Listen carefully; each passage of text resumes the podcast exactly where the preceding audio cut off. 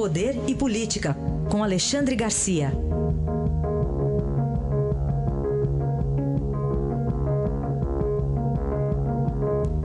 Alexandre, bom dia. Bom dia, Raíssa. Bom dia, Carolina. Bom dia. Vamos fazer uma proposta, Alexandre, para você. Vamos começar corrigindo uma injustiça com a justiça. O Supremo trabalhou, é isso? Pois é, foi o que a gente viu ontem, né? A gente falou muito, a gente se fixou muito no, no 4 de abril para o julgamento em plenário do, do habeas corpus uh, da defesa de Lula.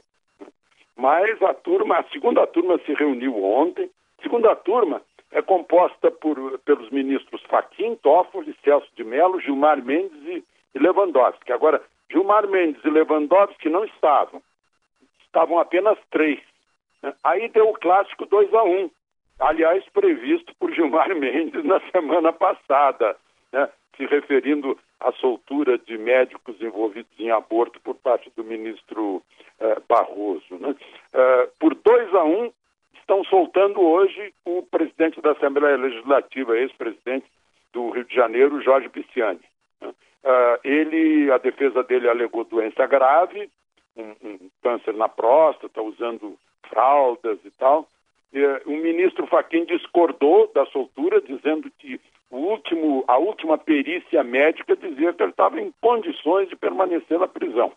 Mas os outros dois, os ministros Celso e, e Toffoli, votaram pela soltura do Jorge Pisciani. E não ficou nisso. Por unanimidade, os três, né? não foi unanimidade da turma, porque Gilmar e Lewandowski, como eu disse, faltaram.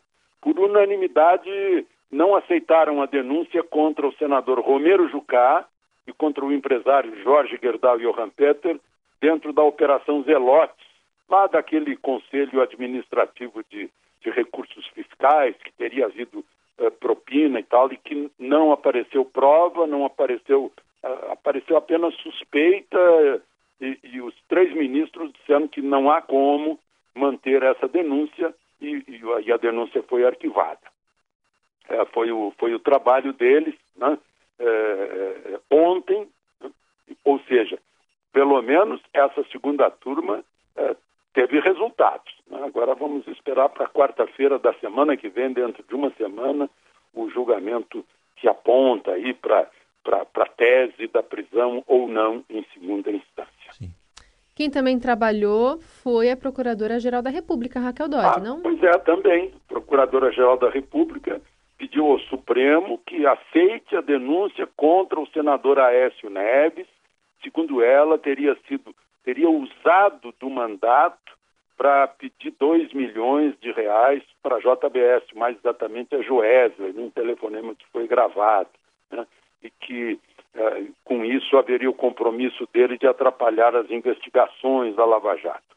A, a defesa dele, o, o, advogado dele diz que a, a acusação é genérica e não há nenhum indício de que tenha havido eh, esse, essa troca de favores. Né? Eu, só, eu acho estranho que alguém vá pedir dinheiro para o açougue e não para o eh, banco. Né? Isso, isso a gente estranha. É, né? Amizades, né? É bom ter amizades também. Amigos ricos. Amigos ricos, de preferência. Alexandre, é, a insegurança dos juízes agora chegou ao Supremo. A gente viu a entrevista aí do ministro Edson Fachin ao Roberto Dávila na Globo News falando das ameaças que vem sofrendo. Pois é, eu acho que a, a rede social amplia isso, né? porque esconde perfil, atrás de perfis, perfis falsos as pessoas que ameaçam. Não é de hoje. Né? Uh, nos últimos tempos, mais de 200 juízes foram ameaçados, alguns assassinados, como aquela juíza do Rio de Janeiro, Patrícia Cioli, que foi assassinada em 2011. Três PMs foram condenados como homicidas nesse caso. Há mais uns quatro ou cinco juízes que foram assassinados por aí. Há uma quantidade imensa de juízes que andam com, com, com proteção, com guarda-costa, e não só juízes, promotores também. Né? Então, o que a gente vê aqui no Brasil, quando, quando o criminoso uh, uh, se sente à vontade para ameaçar até um juiz do Supremo, é porque as coisas degringolaram mesmo aqui nesse país. Bom, vamos falar também sobre os quatro tiros que atingiram na saída da cidade de Quedas do Iguaçu, lá no Paraná, o comboio de ônibus que transportava o ex-presidente Lula, né, em pré-campanha, digamos assim. O último dos três ônibus que levava jornalistas recebeu dois tiros na lataria e um de raspão em um dos vidros. É, justifica. É, violência não justifica violência, né, Alexandre? Não, de jeito nenhum. Né? Eu, eu acho que você dizendo que violência não justifica violência é, pressupõe uma violência prévia. Eu, eu lembro agora daquele casamento da filha do ministro da Saúde em Curitiba, em que a noiva, o noivo, os convidados foram agredidos, não só com ovos, né, com chuvas de ovos, mas eu vi a imagem do sujeito a, a, jogando uma, uma luminária metálica né, no jardim onde os convidados estavam reunidos em torno das, das mesas do casamento. Mas não justifica. Né? E a gente vê por tiros que partiram dos dois lados do uhum. ônibus, por tiros que a, a polarização está grande, a radicalização está grande. Né?